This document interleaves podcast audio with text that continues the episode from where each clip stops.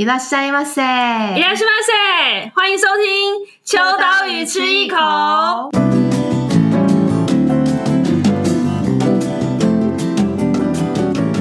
嗨，大家好，我是伊娃，我是今天早上去洗牙的Joey。哎，你这你这个台词是预谋很久。没有，是我今天要跟大家报告，我就是。人生大事，十几年来第一次洗牙。而且而且我还问 Joey 说，就今天早上 Joey 就说他就是去了看牙医，我就很震惊。然后他说他洗牙，我就说那今天下午录 podcast 的时候会不会很清楚？字正腔圆，就是咬字特特别清楚这样。洗牙很好像很痛哎、欸。我觉得还好、欸，开始变卫教的那个 podcast 节目。没有，因为我本来就是紧张到昨天晚上睡不着。哦，你说洗牙前就是睡不着？因为我我没有洗过牙，所以我不知道是怎样嘛。然后我又很久很久很久没有看牙医了，所以就睡不着。结果后来今天发现还好，很轻松。对，我我也是想要在上半年去洗牙。好了，这个二零二一的这个是不是新年？对，二零二一的新年目标就想要去洗牙，所以如果有任何推荐的牙医，牙医想要赞助的话也可以。喂，好，但但其实刚刚讲到那个洗牙之外，我也有一件事情想要跟大家报告。好，哎、欸，这是我们今年第一录哎、欸，二零二一第一录。对，那然后就昨天有发生一件很有趣的事情，就是呃，我们因为我们办公室是一个有点没有锁门的状态，就是半开放的状态，然后。就是任何的邮差或者是 Uber Eats 或 Foodpanda 啊，我们不能讲出来，因为讲出来就就是熊跟乌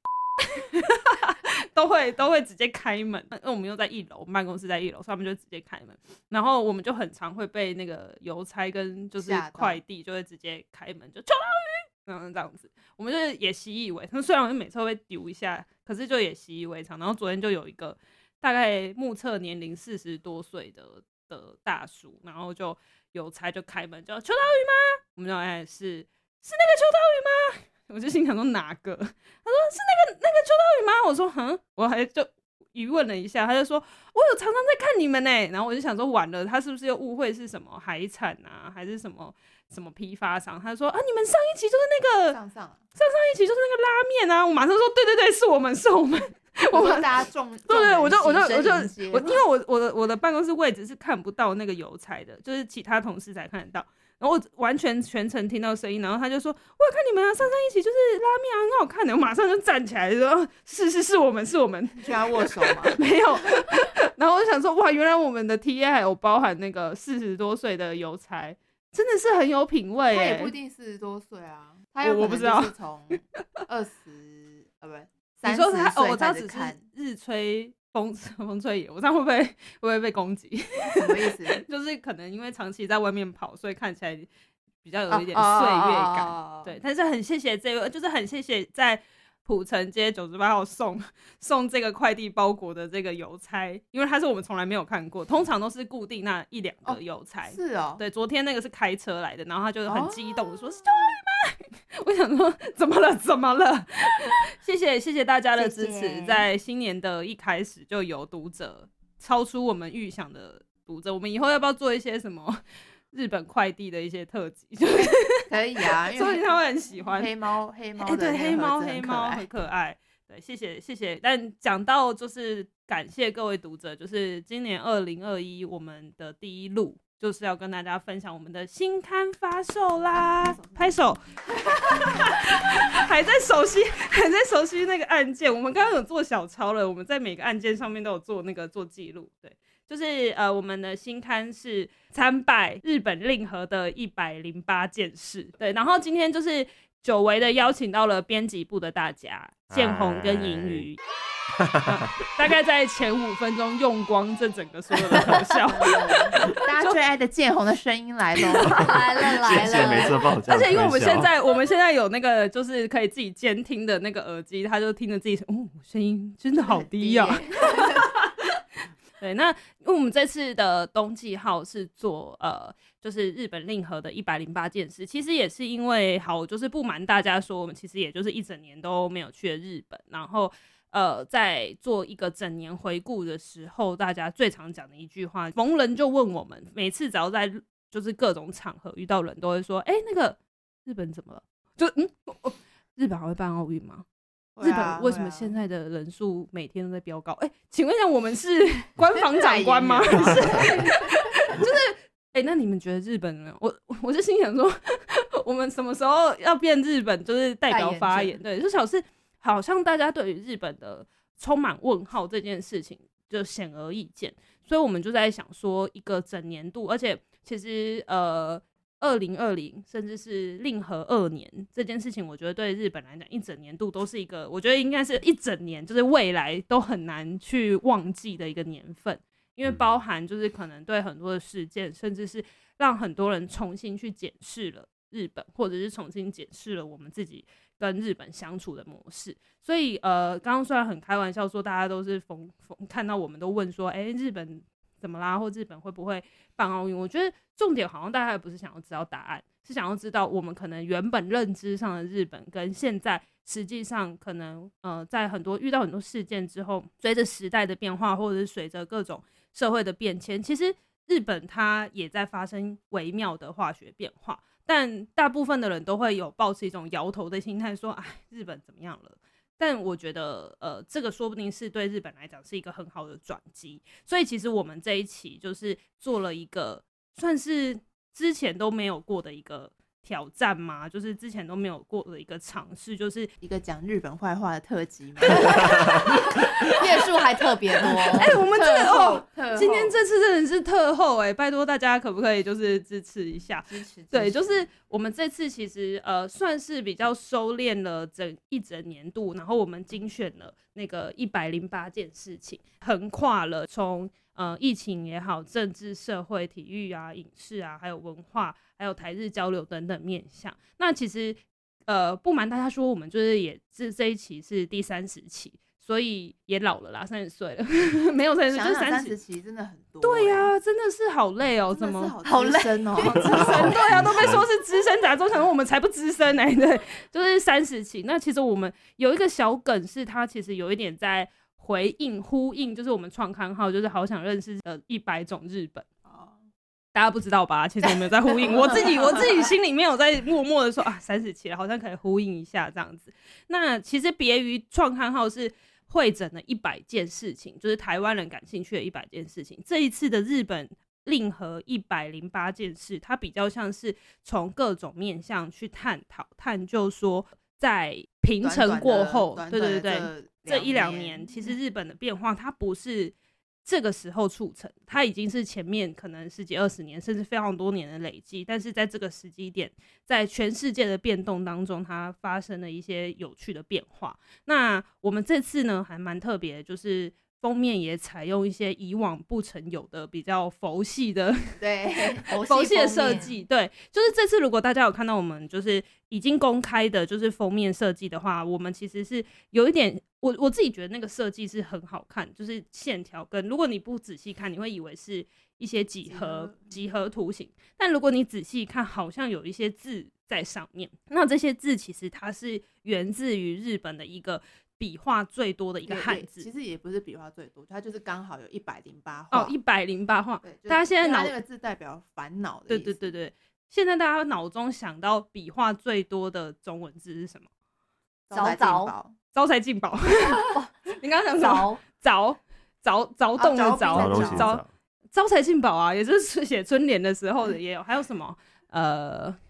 乌龟的龟，哇！乌龟还好，我超逊，讲不出一个字数最多、笔画最多好。那我们这次的封面选用的一个汉字是一百零八画的一个汉字，基本上它是平常日常生活中不会不会使用，就像招财进宝这个字，就是春联写的那那这个一百零八画是用，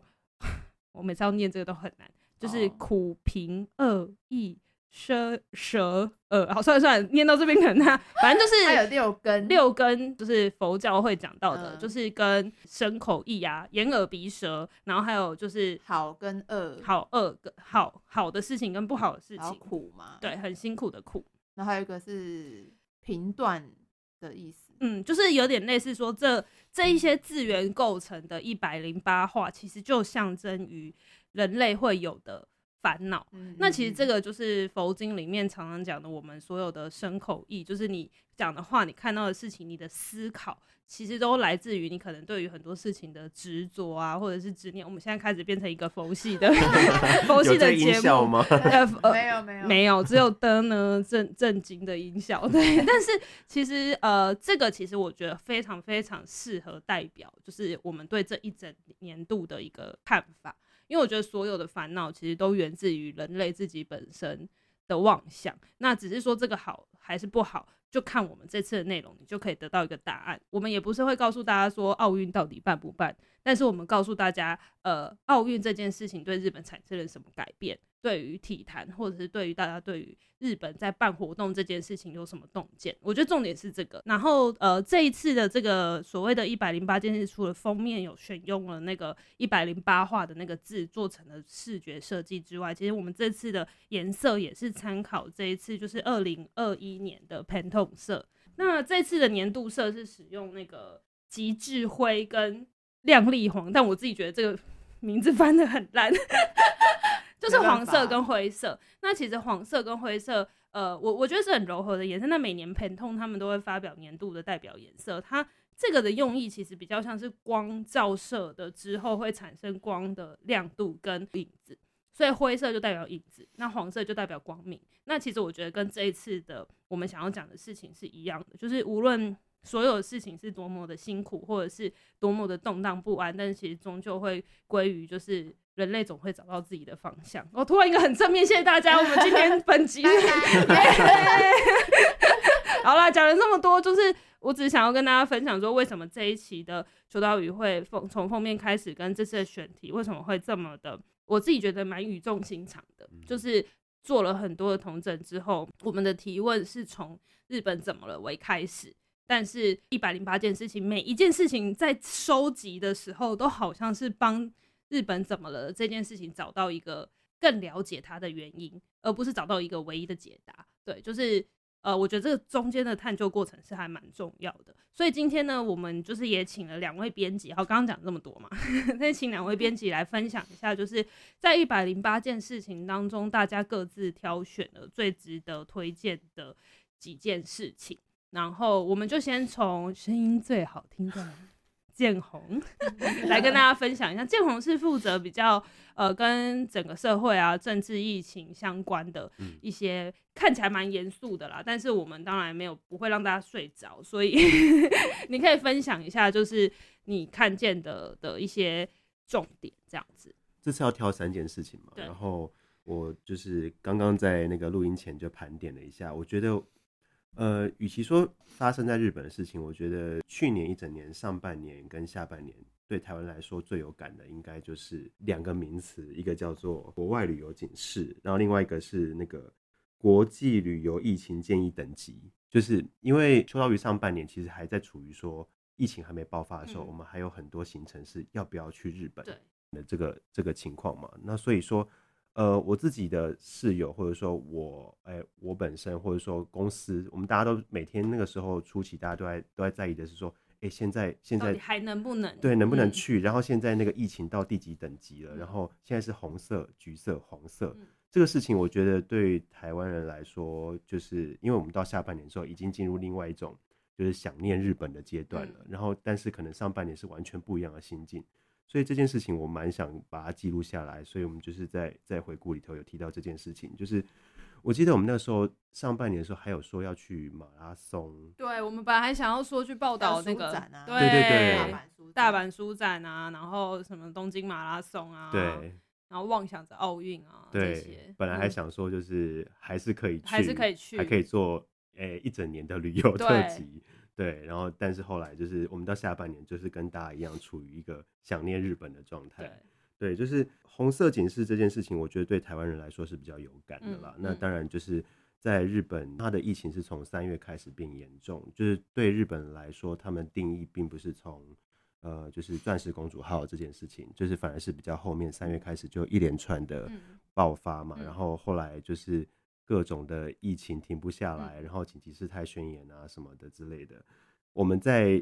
前面有一大部分花了很多时间在讨论说就是呃日本的疫情发生了什么事情，然后还有另外一件事情我很想分享的是口罩，就是我们这次很很难得拿到了安倍口罩的真身本尊。对 对, 对，大家知道那个安倍口罩吗？就是呃那个时候就是口罩疫情就是爆发的时候，其实很多日本人都说是买不到口罩的状况，然后台湾那个时候就有一个政策，就是限定一个人只能买几个、嗯、那日本那时候就各其实各国都有推出各自的就是对于口罩的相关政策，控管也好或什么，那台湾是一人限定只能，然后你要拿健保卡，然后身份证单单双号，但日本就就是永远都会跟世界不一样他们就推出了自己的口罩，对，然后就是刚刚建宏俗称的所谓，我们就是俗称它叫做安倍口罩，因为它是它的特色是对，它是百分之百纯棉，然后超级没有超级没有防疫能力对对对、欸、他们呃，我们那个时候在做就是在做这篇报道的时候，我有特别去查了一下，他们是说在研究上就是因为结构跟一般的棉布口罩不太一样、嗯、他们就是折了比一般棉布口罩还要多层，所以 在, 在科学原理上应该是可以可以达到类似医疗口罩的效果、嗯、但是但是我要说就是它的它的长宽真是一个不符合它它 它, 它的大小多大？它呃 十三点五公分乘以 九点五公分，大家手边有没有尺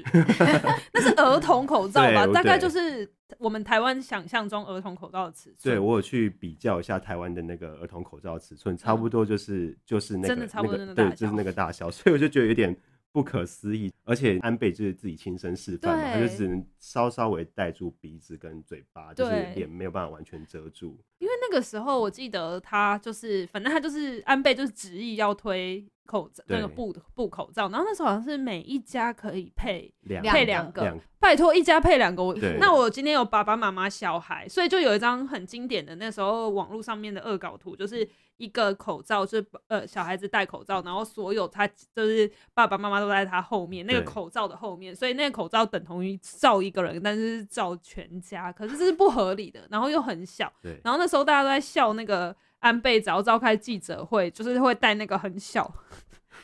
看起来蛮蠢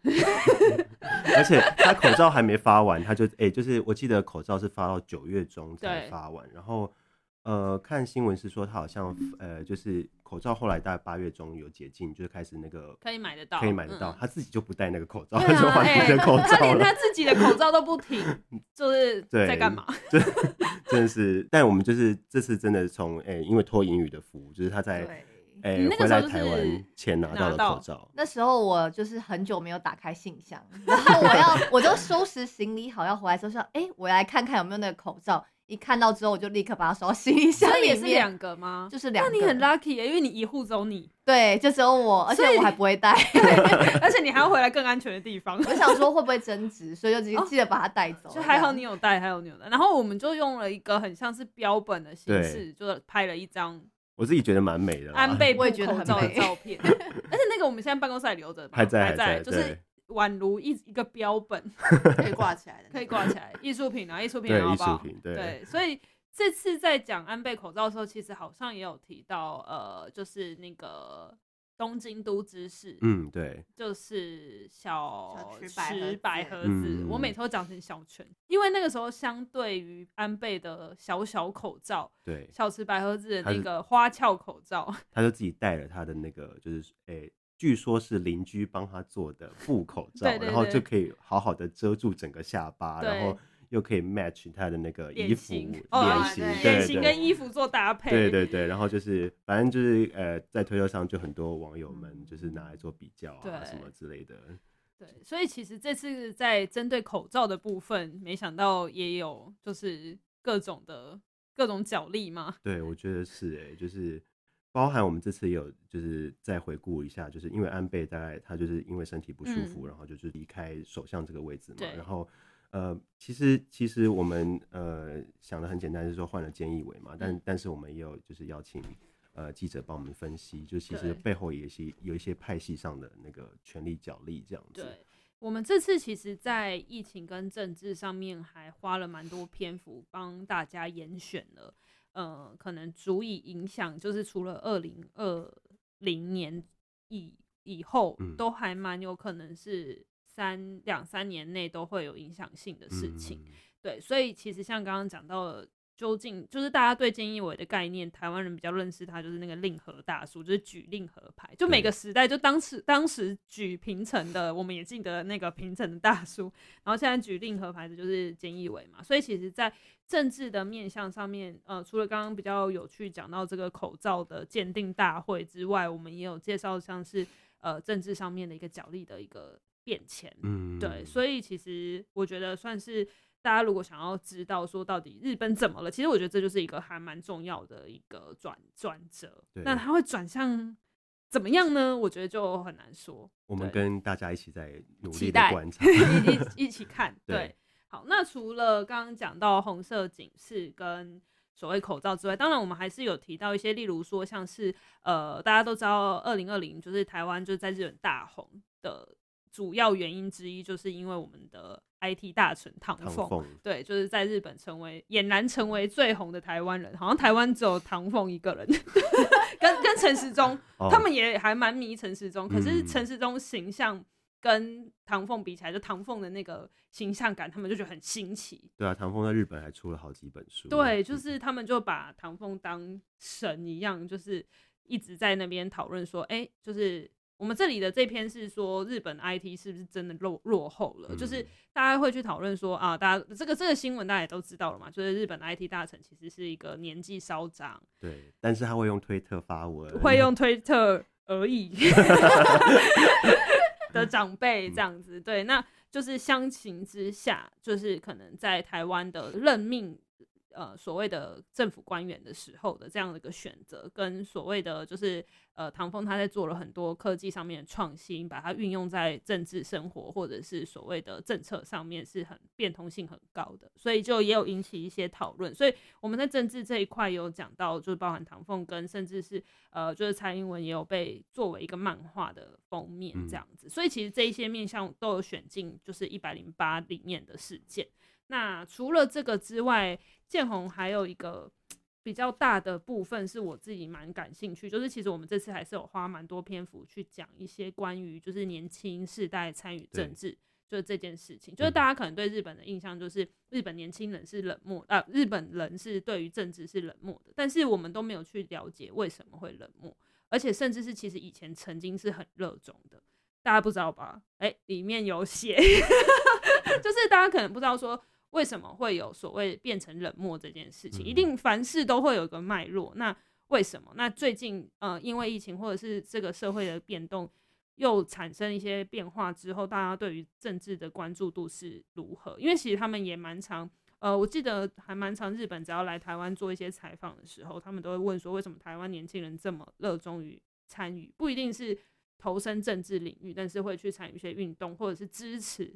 勇于表达。那我觉得台湾人的性格跟日本人是不太一样，但是究竟为什么日本会成为就是转向冷漠这件事情，其实我们这次里面有一个篇幅也有提到这件事。嗯，对，对，我们是邀请呃，就是呃，在日本曾经参参与过社会运动的小松先生来跟我们分享，就是他自己对那个就是年轻世代在参与社会运动的观察。嗯、那当然他不会言啦，就是其实跟台湾相比起来，日本还是。在一个很呃，就是没有那么热的状态、嗯，但是就像怡华说的，就是这篇其实很很大的帮大家梳理说，为什么呃，就是日本人呃对社运呃，或者说日本年轻人对社运这么的冷感的一个原因。嗯、然后实际上现在到底还是这么冷感吗？其实我们也试着在里面做一些简单的回答，这样子、嗯。对对对，但我觉得重点是。就像刚刚开头讲，不是告诉大家解答啦、嗯，就是会有一些引起大家重新去认识，跟再次把这些事情去做一个，嗯、呃，你以前没想过的方向去去思考。所以，我们这次其实，在每一篇包含了就是疫情也好，或者是政治也好，或者是待会会讲到的，不管是文化、体育，我们都会在每一个单元里面做一个小节。那那个小节，我们都会请一个这个领域的呃专业人士。来做一个比较算是中长文的一个书，就是统整。比如说像在呃呃，虽然被列为是疫情的这件事情，但我觉得更贴近的是所谓的生活，就生活整个改变。那我们是找了就是现在一直都还住在日本旅日的呃作者张维忠，然后他就是我觉得他这篇写的非常美，就是讲了一个。呃日本整个生活，就是可能从原本的办公室生活变成视视讯，那甚至是呃大家对于上班这件事情跟生活有截截然不同的变化。对，然后像刚刚讲到的政治也找了呃小松俊对来做一个书写，那其实在包含了体育啊影视，我们都有找不同的人来做一个呃就是很完整的一个观点上面的介绍。对，那除了政治跟 社, 社会之外，还有一个篇幅是我们去统整了就是今年度二零二零的一些重要的新闻事件但这个重要新闻事件是编辑部自己说的重要新闻事件因为我们其实大家还记得的话，我们每一期都会有个四期新闻，对，那四期新闻就会有获得一些回响，就是每一次都会挑一些我们觉得哎、欸，你觉得这个有趣哦的, 的这个事件来来讨论这样。但没想到二零二零年的年度新闻事件、嗯、建宏这边所选的是亲身裸体围裙渔夫、yeah! 为什么为什么因为就是我们当初我忘记是哪一个哪一夏季号还是、嗯、夏季号夏季号还是春还是夏，然后然后就是那个四期新闻就写到亲身那一则，就讲到那个就是这个上身裸体，然后出了卡、欸、就是收集的那个套卡，对，套卡有点像棒球明星或者是篮球明星会出那个闪卡一样、嗯、好，然后这件事情我们就当作是一则四期新闻，结果没想到就是 Facebook 上开始有人 tag 我们，就说他很想要看这个 tag 秋刀鱼，嗯，我们又变代理商了吗而且后来就是在做统整的时候发现，其实台湾蛮多媒体都介绍了亲生渔夫的事情这样子。然后我们这一次在回顾那个四期四期我们觉得比较有代表性的四期新闻的时候，就是直接联络上当时提出这个计划的那个就是亲身地方政府的公务人员对，就是这个公务人员，就是他其实原则上呃，这其实算是一个呃他们当地渔业的推广活动、啊、然后最初他其实是会有这个 idea 是因为、欸、他们办了类似就是有请那个渔夫当模特，就是真的穿青蛙装、嗯、只穿青蛙装裸上身的、嗯、的渔夫，然后就这样拍了海报，然后没想到那个就是活动结束之后，就有人主动来说可不可以可不可以给我那个海报然后他就想说这好像是一个不错的 idea， 然后所以就开始做了就是呃推广活动，所以只要是参加他们就是那种当地的就是他们自己办的推广活动，或者是买亲生当地的水产，那就可以获得一张就是亲生渔夫的套、欸、这个小卡。然后呃从去年底吧去哎、欸、去前年底开始做，对，一九年开始做到现在总共已经做了一百零七张，哇，就是亲身渔夫卡，就是都是不一样的、嗯就是、所以有一百零七位被拍，然后都是裸上身都是裸上身，而且都还蛮帅的呃，但是他有强调就是说他绝对不是一、欸、因为他还有分就是那个什么呃，就是他出的那个量就是会有分多寡，然后有你说有的人是做可能一百张，有的人做对，可能对对，它有分属性跟稀有度，但是它有强调说它不是依照肌肉肌肉量跟帅气度来做分类，那那是依什么？他没有说，那就是肌肉量跟帅气度是什么？欸、这跟这跟神奇宝贝的那个卡收集一样、欸，哎，就是到底。到底要量产多少？就是谁是谁是头牌？就是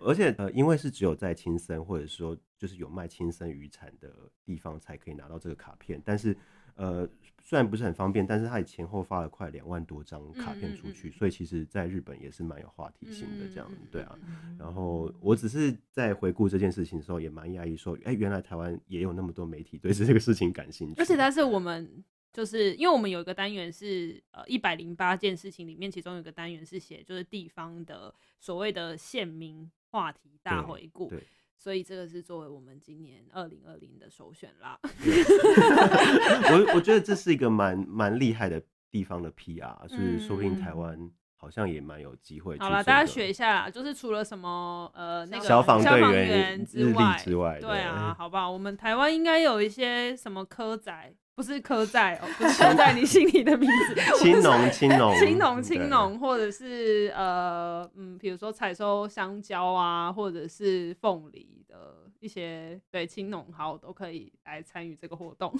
推荐给各县市政府好不好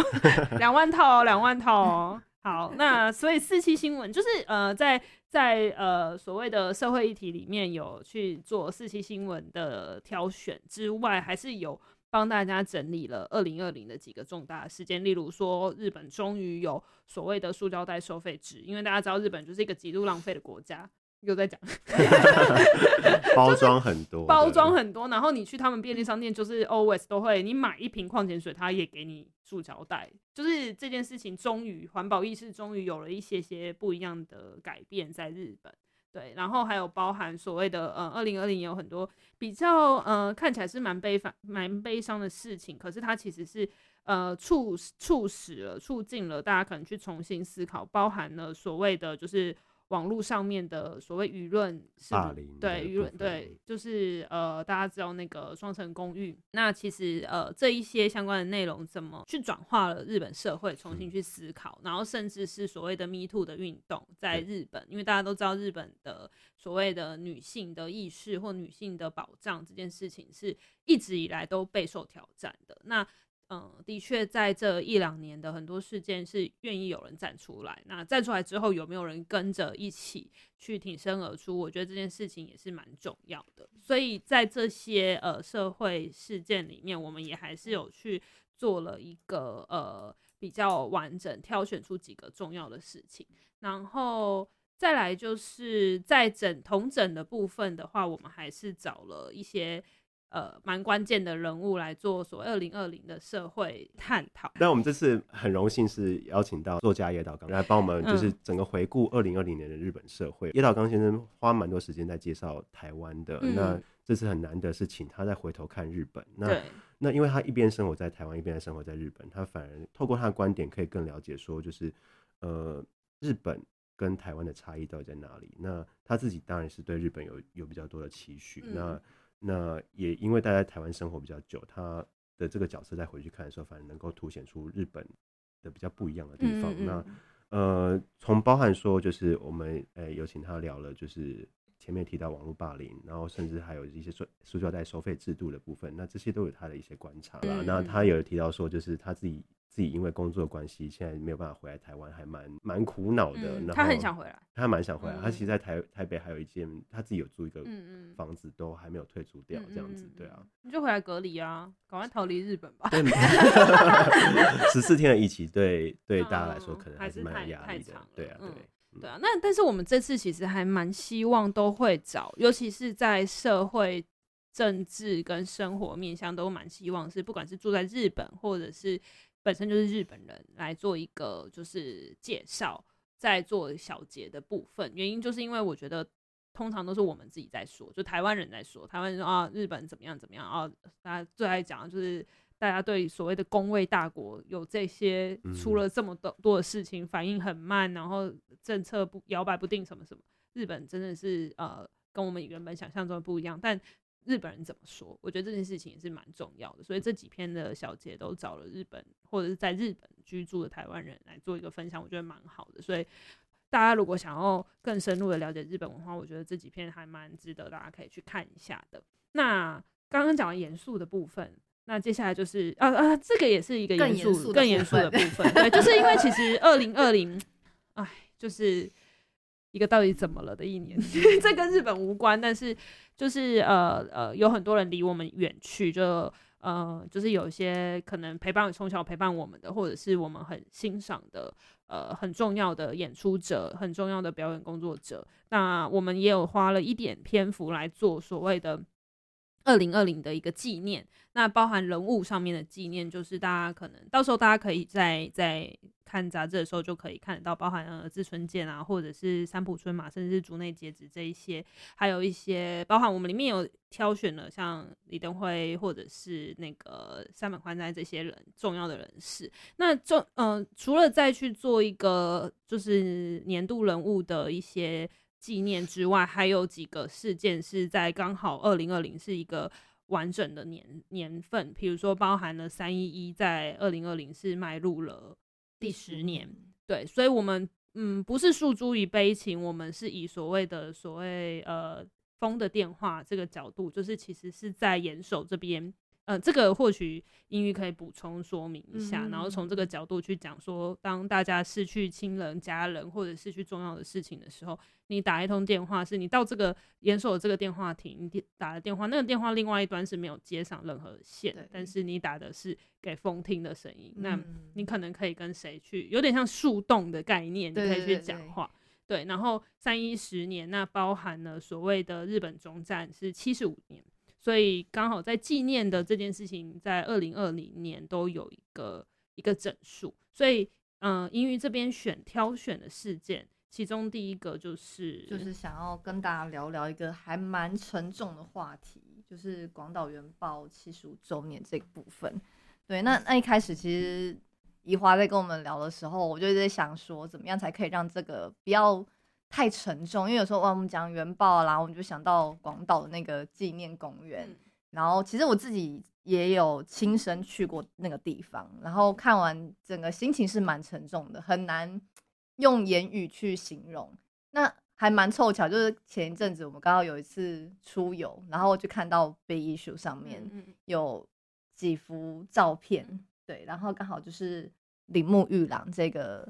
日本的摄影家 他, 他的作品，那他其实那时候收录了蛮多他自己去不同地方工作的照片，那刚好其中一篇是他在冈山的仓敷的一间拉面店的挂历，然后那挂历还蛮有趣，他是拍就是原爆的那个图像，可是他把它用他是用画的方式去去展现，然后就是放在变成是你好像平常撕呃月历看月历的时候就会看到说哦就是一个原爆的图样，然后他那时候他就形容说他看到那一那一个图像的时候，他的心情其实是蛮复杂的。对，因为一般来说我们对于日历可能台湾的话就是水果啊，或者是好呃漂亮的火车风景啊，或者是你去哪里玩会会看到的就是比较是美好记忆的东西，但他没有料想到居然是看到一个就是原爆的图像在上面，那他就去思考说那这样子的图像对于可能日本人来说是一个怎么样的象征，那对于日本以外的人他又是怎么看待这个过去的历史、嗯、那我觉得他是用一种比较融于日常，就是如果我们跟原爆这件事情一起生活的话，那我们应该怎么样继续往前走、嗯、对，这这样子的观点、嗯、那我自己看到这个照片的时候我还蛮感动的，然后才去联络这个摄影家这样子、嗯嗯、对啊，因为其实大家可能对于呃历史呃呃战争对于可能现在人来讲已经是有一点距离，但是其实它在广岛或在全世界其实都还有很多轨迹都遗留下来，那我觉得我们这次选用的是用嗯摄影作品的方式来呈现，也是希望大家是从另外一个角度观点去看说哦原来其实呃，不是只是去看就呃所谓的战争的对与错，或者是这件事情呃，它可能在历史当中扮演什么样子的课题，我觉得它更某一种程度是就像刚刚云云讲的，它已经是变成是生命当中的一部分了、嗯、那我们怎么去接受它，像刚刚像这个摄影师他有讲到是我们怎么样把这些过去变成是过去的事情，那我们继续往下走。那我觉得其实在就是中山其实五周年，那其实某一个程度对大家来讲二零二零的事情可能各种哎很多不好的事情、嗯、我觉得我们没有办法保证二零二一会更好，但是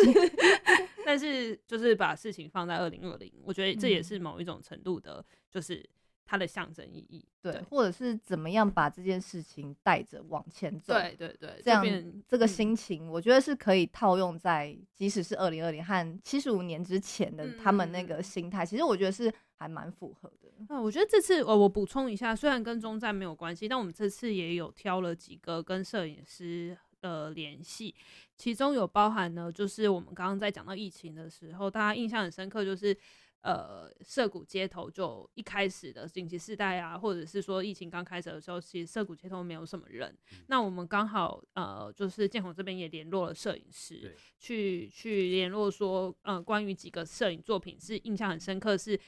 几乎是车站或者是街头是无人的状态，就真的很像是电影里面。就是《经济之国》，但是它不是特效。他是真的去拍的，这个这个摄影师的作品建宏可以帮我们稍微简单讲一下。呃、我们这次邀请的摄影师早田学，然后他分享了他在那个就是紧急事态宣言期间拍摄的系列作品。那这是他第一次在呃平面上曝光。呃，我记得他呃出了摄影集是拍摄主力市场的那个就是劳动者。然后呃，我们联络上他的时候是是透过摄影师去去接触到早田学这个这个摄影师，然后。他是说他是在紧急事态宣言，就是大概是从白天吧，就是那那段时间，其实因为原则上虽然大家说就尽量不要出门嘛，但是我觉得日本就不听话、啊。我觉得对媒体人来，我觉得不管是做媒体或是做摄影摄影的人听，可能都会有一个呃想要在现场的感觉嘛。那所以说他的那段时间，我记得应该是一个多月的时间，然后就是陆陆续续拍了这些东西，从呃包含涩谷街头，然后也有到下北泽，然后也有到。公园就是各式各样的地方，然后白天，然后还有夜里的风景，然后基本上就是你能想象的都是一些应该要很多人的地方，但是它完全呃人很少或甚至是没有人。那我们这次就是选了几张照片放在呃我们这次的杂志里面，然后跟大家分享。那这也是他第一次的曝光这样子。嗯嗯对，所以我觉得因为那个时候其实疫情开始的时候就有很多照片是还蛮震撼人的。对，然后。如果大家有兴趣的话，看到杂志里面，它在很前面的篇幅，它其实可以很快的就从这些作品照片里面，呃，去马上投入带入到其实日本的整个现况跟台湾可能是很不一样的，嗯、对，所以我觉得大家也可以到时候可以跟我们分享说你觉得看到这些照片的感受会是什么。对，那除了我们这次有选用用照片来做一个直接就是写这么多讲这么多，不如就是直接用照片给你看到现况。那当然还是有很多人是做跟台日之间有关的工作，那其实也受到了蛮多的影响。那其中包含了我们这次有选了，就是日本每一年都会对年度的字去做一个挑选。那今年的字是密，嗯，就是那个三密密密集的密。那原因其实就是有包含三个，包含了密闭空间，就是那个三密的这个政策，就是密闭空间啊，还有呃群聚的密集的人群跟密切接触的政策，他们就俗称所谓三密。然后还有所谓的人跟人之间的关系，呃，某种程度上也透过了这次有了不一样的转换，可能更为密切。他可能透过线上，或者是你更珍惜身边的人，然后再来包含的就是政治跟演艺圈有接二连三很多的秘密事件被爆发，所以呃，今年的选字是"密"这个字。那每一年呢，其实台湾也有就是去做所谓的选字，然后都会找各界的人士啊，就是各领域的优秀的就是意见领袖 K O L。然后我们之前就想说，哎，每年都找 K O L 跟大家都会讲一些。对啊，我就某一年就说我要去爬山，但我还是真的有去，有啊、我们有去爬山了。对，就是每一年都会给一个就是意见，对期许的代表字。那我们就想说 ，K O L 就是都会讲一些就是对大家知道的事情，所以我们想说哇，那我们这次就是跳脱以往，我们找了所谓的日本通，可是是各行各业的各种角色，譬如说。我们有选到了像是银行员，对，银行员行员就是大家银行员可能都会想到啊，但我们也有找空服空服人员，然后银行人员是因为呃可能减少了很多所谓外币兑换的一些工作量，好、嗯啊，然后可能大家对于就是呃旅游这件事情减少之后，可能在所谓的存款啊或者是相相关的就是生活习惯也会有所改变，然后还有比如说包含翻译译者。嗯就他们本身就长期会做跟日本相关的一些工作，以及哦，我最喜欢的是日式酒吧的妈妈桑。对，妈妈桑真的是工作略减啊，真的，我觉得看他的分享我也觉得很有趣，因为那时候我们就是联络了大概五五五位跟日本相关工作的、嗯、的人，然后他们直接或间接的，对对对、嗯，来聊聊他们这一年发生的一些事情，或者是他们对于今年的一些结论或明年的看法。然后那时候就刚好有人推荐说可以那个采访席耶娜这位妈妈桑这样子，调、嗯、通林森北调通的，嗯，对。然后他那时候就是也提供了 一, 一张非常酷的照片，然后他就选了。耐这个字就是忍耐的耐、嗯、那他给这个耐有三个解释，第一个他就是哦我们要忍耐啊，然后承受啊，然后第二个他是说就是耐也可以是持久的意思、哦、对，他就比如说耐用耐穿耐久之类的、嗯嗯嗯、然后他觉得第三个我觉得很有趣，就是说能耐，就是我们有什么样的本事、嗯嗯嗯、那他觉得这个耐字就代表他今年所做的一些努力和他拥有的这一些呃可能客人啊人脉，然后来帮他度过这一年。嗯嗯嗯，对。所以其实我们这次挑选的五位就是各行各业的人士，也请他们提出一年度的字。我们也希望就是各位读者在读到这里的时候，或许可以从自己自身的工作领域，不一定跟日本有关，但是你们也可以为自己选出一个年度的代表字。嗯，对，我们这次就是呃走一个跟别人不一样，就是找一些你想不到的人物来做选字，这样蛮有趣的。那其实刚刚讲到说所谓的台日交流，所以这次我们在台日交流的篇幅里面其实也选了很多，例如说包含大家最想好最想就是最期待的，包含呃唐吉诃德要来台湾啦，或者是说呃有一些日式的店家在台湾有做一些新的改变，可能是扩店啊或上市上柜啊。那当然还有最主要的也是在二零二零，就是我们其实在一九年就有介绍一些就是台湾的珍珠奶茶在日本有有一些盛行的一些呃现象，但是其实在二零二零在疫情这么艰困的时候，很多台湾的的现呃所谓的台流在日本越来越有一种独特的风格，甚至是不同于不是再也不只是珍珠奶茶跟小笼包了，它甚至是走向了例如说炒饭、豆浆或者是面线、嗯、这些都在日本有，而且有的不一定是台湾人开的，有些可能甚至是日本非常热爱台湾的日本人开设 的, 真的。而且那时候其实一开始本来是想要找就是在日本的台湾人，对，但没想到最后其实都是真正的日本人，他们可能曾经来台湾旅行一次两次，然后就迷上我们这边的食物，然后就开始他们的烹饪之旅这样子。比如说像大家都知道台北的炒饭前三名的是民生炒饭，在日本也有，那当然它是它算是卖食，对，它不算是真正民生炒饭的老板去开，但是它有点就是就像刚刚讲拜师，就是他来台湾学然后获得授权啦、啊、应该是这么讲、嗯嗯嗯、就是可以挂这个招牌这样子。通常不是都是台湾人去日本学日本料理，然后回来台湾对拉面啊什么的，对，所以我觉得这真的是很棒耶、欸、就是做、欸、炒饭这种，而且虽然是在中华街啦，就是就是比较他特意到中华街开，对对对对，因为中华街就是嗯，大家会想象是吃比较中华料理的、嗯、的的区域这样子，但真的生意很好，因为真的假的也要排队。我也在横滨中华街那 附, 附近生活，然后我很多台湾的朋友都说要去吃，然后真的都还蛮排队排蛮长的，因为他们的用的沙茶酱、嗯、就是真的是台湾的沙茶，哇，而且日本比较少、okay、啦，台湾之光啦、嗯、好吧，我现在就想吃民生炒饭。还好还好我们吃得到、嗯、我说还好。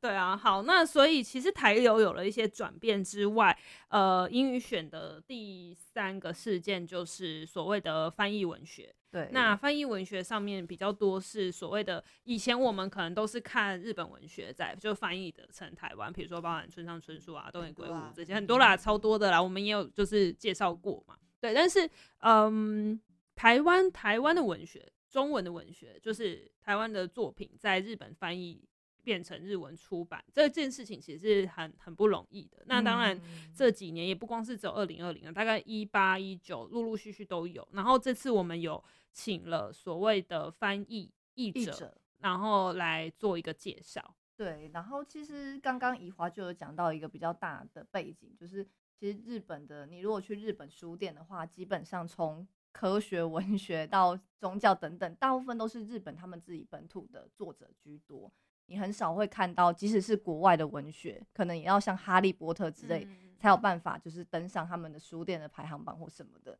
但如果大家有在关注，其实像最近有一些呃，甚至有台日本的书店是有做一个台湾的 corner， 就是把台湾的书籍聚集在一起，然后做一系列的介绍，就可以知道说其实真的在这刚刚讲一九到二零二零这一段时间，有很多台湾的文学书籍然后就是翻译成日文，然后也在他们日本那边引起了蛮多的回响，比方说像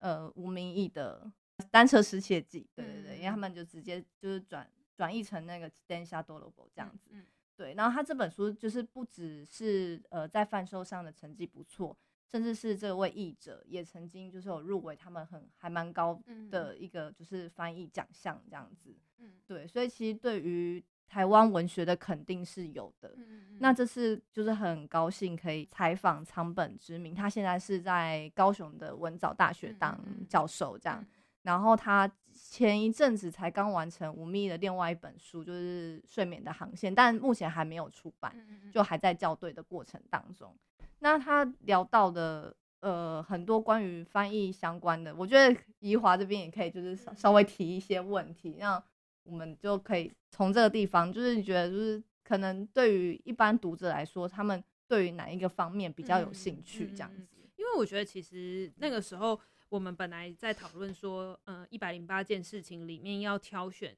呃，我们是挑选几本啊？呃，八本，八本，八本台湾的文学在日本发发行，包含了比如说。呃，有机密的画作啊，或者是专门介绍台湾书店的呃书，还有像是我们之前有采访过的哈利在讲那个遥远的冰果室，也有做日文的版本。这些还有哦，比如说像是那个逗点的 A 梦这本书，嗯嗯嗯，就是这些呃在日本翻译，其实这是非常非常不容易的。但是呃，除了选了这八本之外，我们找的译者来讲的面向，其实还包含了刚刚讲到所谓语言上面、文字上面的翻译，其实有很多的 mega， 嗯，然后包含了语气，包含了它有背后有很多的文化背景，要怎么样一起被呃文字翻译成为就是书里面的内容，所以这些事情是在翻译的这个过程当中，我觉得它是真正的台流。就是、嗯、呃，吃东西是一种喜好，可是当你看文学的时候，你才可以把这个文化真正咀嚼进去，或者是你会开始去想，像我们看日本的作品，都会觉得啊，他写东京铁塔，哦，你就知道，然后他在写呃涩谷街头上面人非常多，年轻人很时髦什么，你都可以想象。可是如果今天他写西门町的年轻人，或者是一零一怎么样，那他是那就外国人知道嘛？如如果透过这个方式，他可以认识台湾，我觉得那个是。更深一层的文化交流，但是这件事情要被理解，其实翻译真的是占很重要的角色，嗯嗯嗯，所以我们除了选了这八个台湾文学在日本的翻译呃翻译成、呃、日文版的出版之外，我们还把翻译这件事情的重要性把它列入在里头，所以大家有兴趣的话都可以看一下。好，那我的部分的话呢，我的部分就是挑选，其实呃，就是本本来想讲很多，毕竟有一百零八个嘛，但我没有办法就是讲一百零八分钟，但但是呃，就是我我这边的话就以一个来作为总结，就是整个一百零八件事情最后十件事情，其实我们刚刚有强调，一直不断强调说我们通常都从台湾的观点来看日本，然后从日本的观点来看台湾，可是如果在疫情这么严峻的时刻，在呃社会这么多变化的时候，或许我们应该要两方坐下来好好的聊一聊，所以才会知道日本到底怎么了。其实日本没有怎么了，而是在这个机会之下去促使很多事情被发酵跟转变。那我们在最后十个事件里面，呃邀请了就是林事务所的执行长林承毅，跟就是呃，在台湾寻找外之路的作家西来光，就是这两位来做一个对谈。那刚好林承毅老师在对于日本的所谓的呃地方创生是非常熟悉的。那西来光小姐她是在台湾呃去探访了很多的台湾的小巷弄，非常了解台湾文化。那其实这两位在做所谓的台日观察里面。讲到二零，其实我印象非常深刻。他们其实对于二零二零前，我们有个提问是：大家还记不记得二零一九年？虽然感觉像上一个世纪了，但是大家还记不记得二零一九年其实是一个一个很微妙的年份，是因为二零一九年刚好面对了就是呃台湾的大选，所以那个时候台湾其实有做了一个很大的变化。然后西来光就有讲到，西来光小姐就讲到说，其实那时候因为一些政治的局势的改变，就是有些人当选了，有些人可能没当选，嗯、然后就让很多人说啊，台湾住不下去啦，就是没有办法发大财啊什么的，所以就是就是呃这一些改变在呃一呃一八一九年的时候，可能引起了很多，而且那时候有很多人在讨论说，哎，是不是要到日本置产啊或什么的？可是没想到二零二零一开始。就做了一个一百八十度的大转变，就大家可能开始就是呃，因为出不了国了，然后又再加上疫情，然后呃，就是钻石公主号的事件，所以呃，日本瞬间让台湾最向往去移居的国家瞬间变成哎呦还好我还留在台湾的这种感觉。但是我们这次的最大的讨论，我觉得一个最大的关键点就是两位都有提到一个，在于其实这个事件给日本一个呃，不能讲反省，但是一个破口。比如说像以往我们都会说日本的可能所谓的制度是很僵化的，或者是说所谓的前后辈前、呃、你, 你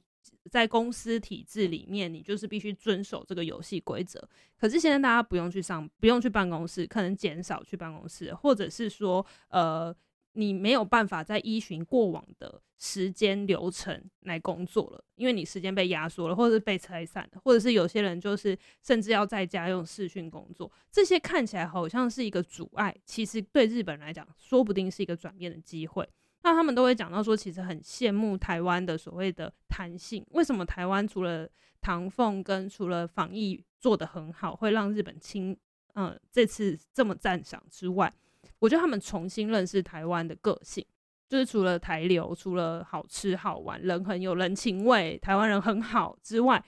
他们重新认识说台湾人的个性就是以前都觉得台湾人好像啊都可以啦没关系啦都好都好这种个性，呃，其实某种程度上它是有弹性的。当然这个是有好有坏，只是我觉得他们终于认识台湾人了，就是不再只是呃，好像只是表面上面的那个感官。那里面两位都有提到说呃，从原本的有一点点兄弟，就是有一种呃仰望的感觉，就是台湾可能以前都是觉得啊，就是日本就是超前台湾十年，那对日本就是一种崇拜敬仰仰望的感觉。二零二零已经开始变成了所谓的对等的关系，或者是相互平等的关系交流的关系。那甚至是西海光小姐也提到说日本现在最大的问题就是矛盾，所谓的矛盾就是呃个性上的矛盾。比如说他们会觉得说，我觉得这是最关键的，就是他们的政策颁布都会，比如说像今年才又开始讲的就是所谓的呃紧急事态又要再再发布了，然后就会公布说晚上八点后店家不能营业，但如果你要营业 也, 也是可以啦，只是我们会公布你的店家。你说这这啪啪啪这三个就是啊不准营业哦、啊、可是你要营业也是可以啦，不过你营业的话我们会公布你的店名，就是这不很矛盾吗？然后其实我们去在这一篇的对谈里面就谈到一个，这一次日本为什么会有这么大的一个冲击的原因，其实我觉得就是这个矛盾，就是日本的性格一直处于在这种呃我我我保有你的自由，可是我又好像要想要限制你，但是我又不敢真正限制你的这些性格上面的矛盾，才会造成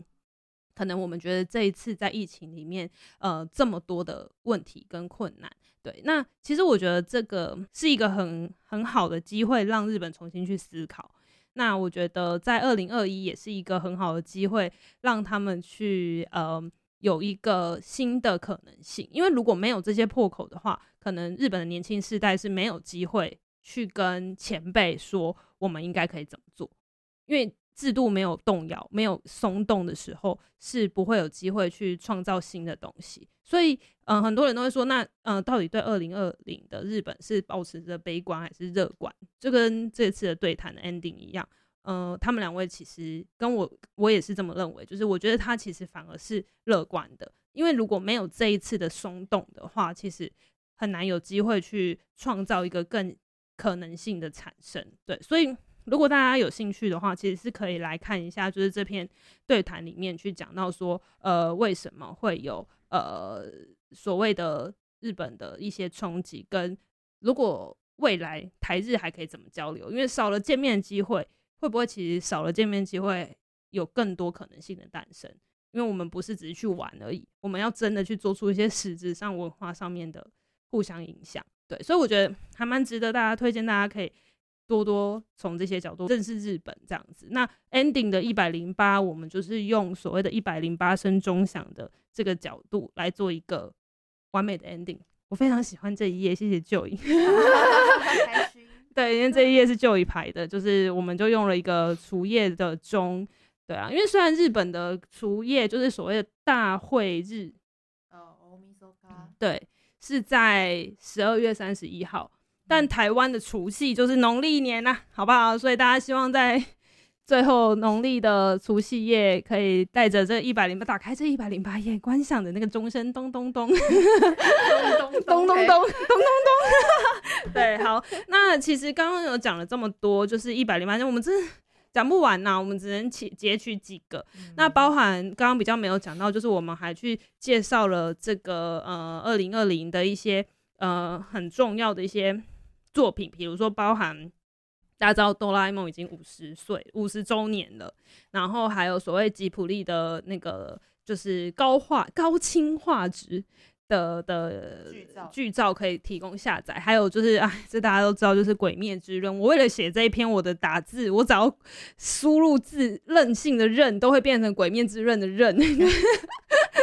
任性，对，好，然后还有包含呃，比如说《Akira》在台湾又重新上映，因为疫情的关系，很多电影呢都呃就做重播这样子。然后还有精明的动画是跟酿电影这边的合作，然后还有严选了几本杂志，有的是呃也是周年了，有的是呃复刻或呃就算是复刊，对，还有呃包含了虽然二零二零很悲惨，呃没有一些。呃，具体的呃新的活动诞生，但是有还是有一些建筑物，就是在二零二零的时候，新的设施又开幕了。然后当然包含了，比如说时尚也受到了波及，呃，很多潮牌都开始推口罩了。然后川久保玲回到东京了。然后还有很多啦，就是如果大家有兴趣的话，一百零八件事，对对对，一百零八件事情都可以让大家好好的。收藏跟再重新认识，对啊，过年的时候好好的观看，对，好好的看一下，沉淀一下自己，然后用这个封面每天念它个十次哎、欸，你们知道那个吗？鬼灭之刃就是有小学生会拿鬼灭之刃的，因为他们是他们是杀鬼队啊，鬼杀队嘛，鬼杀队，所以他们就会对那个鬼杀队去进行膜拜，就是就是小学生小学 生, 小學生然后就会希望他们也可以保护他。怎么膜拜啊？就是拜拜啊，真的真的啦，真的就贴一张印出来，就贴一张海报贴在床，真的真的真的真的新新闻有新闻有讲，就有难。好啦，大家冷静好不好？我们就是正常发挥。好，那最后一个工商的时间，还是要跟大家介绍一下，我们这次其实还是有呃其他的特辑以外的篇幅，很值得推荐给大家。第一个包含的就是我们有呃热爱的福景，对，亲爱的福景，对，我们就是友好的县市北路的福景，这次又来啦，好不好？我们的好朋友田中佑典先生又来啦OK， 其实还有那个电视节目、哦、对，在民视的一月十六号跟一月二十三号在民视的众艺娱乐台、呃、可以播放， 对, 对，然后也可以在他们的 YouTube 上面追踪，对。那这次呢其实就是还包含了呃，当然我们其实之前在福井有介绍很多，包含所谓的恐龙王国啊，螃蟹啊，还有一些工艺啊，甚至这次有几个是我们那时候没有去的，例如说像是忍者的秘密基地，或者是所谓的一滴水，就是台湾的淡水也有一滴水纪念馆、嗯、然后他们那边也有一个算是呃，算是真正一滴水的建筑师，哎、欸，是建筑师吗？文库文库、嗯，对，所以就是其实，在福井相关的呃介绍，呃，之前我们有出了《青花鱼》这本书，然后这次的杂志里面也有介绍呃一个小小的企划篇幅，那也很希望大家可以打开就是民视的综艺娱乐，或者在 YouTube 上面搜寻，就是传递幸福的故乡福井的一个节目。上面都会有更完整的资讯，然后我们这次也有跟他们有个合作，是在呃网站上面，你当时到时候如果你们有购买杂志的话，可以直接扫这一页的 Q R code 就可以有机会参与抽奖，然后是会抽福井直送的青鱼罐头，没错，一组哦，而且还有三种口味，一组一组，超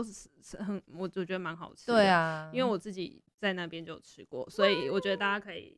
来参与。好，那有呃如果没有买杂志不行，大家给我去买有买杂志的话可以找 Q R code， 然后或者是在官网上面可以找到连结点，关注我们的秋岛屿的官网，对对对，我们会再跟大家做一些呃很详细的介绍这样子。 OK， 好，那最后我觉得这之后我们可以再讲一集好了，但是我先分上下集然后最后呢，先跟大家预告一下，就是我们这一次有一个特别企划，是我们跟 Action Together 这个就是频道的四位帅帅呃，不能讲帅哥，讲帅哥好像好像现在讲帅哥很新生代演员，新生代演员，新生代新新生代演员，我觉得我跟他们合作下来之后，觉得非常非常非常钦佩他们。因为我觉得他们是很认真，然后又很投入自己的演艺事业的四位男星，包含欧阳伦、傅孟柏、杨梦麟跟许君浩。那他们就来体验了所谓的菜鸟编辑，就是来来试着当当看编辑啦，知道编辑有多辛苦了吧哈对、嗯、所以就是来体验了菜鸟编辑的生活，然后他们在 Action Together 的这个呃影片频道里面也有播出，所以大家如果搜寻菜鸟编辑，其实就可以看到他们有上下集两集的节目，然后在呃杂志这里面也有收录一个呃别册，那这个别册就是他们去日本体验之后来写给粉丝呃一起去约会的行程，然后我们也会将这一个呃别册的内容呢，就是变成了一个就是实体活动，在二月六号会在诚品的乃西五五楼的 Forum 来做一个见面会，然后当天如果你有购买杂志的话，就可以拿别册给他们签名耶、yeah!每次都要慢一拍，因为 我, 我要找一下是按哪一个按键。哎、欸，我们应该换一个别手这样。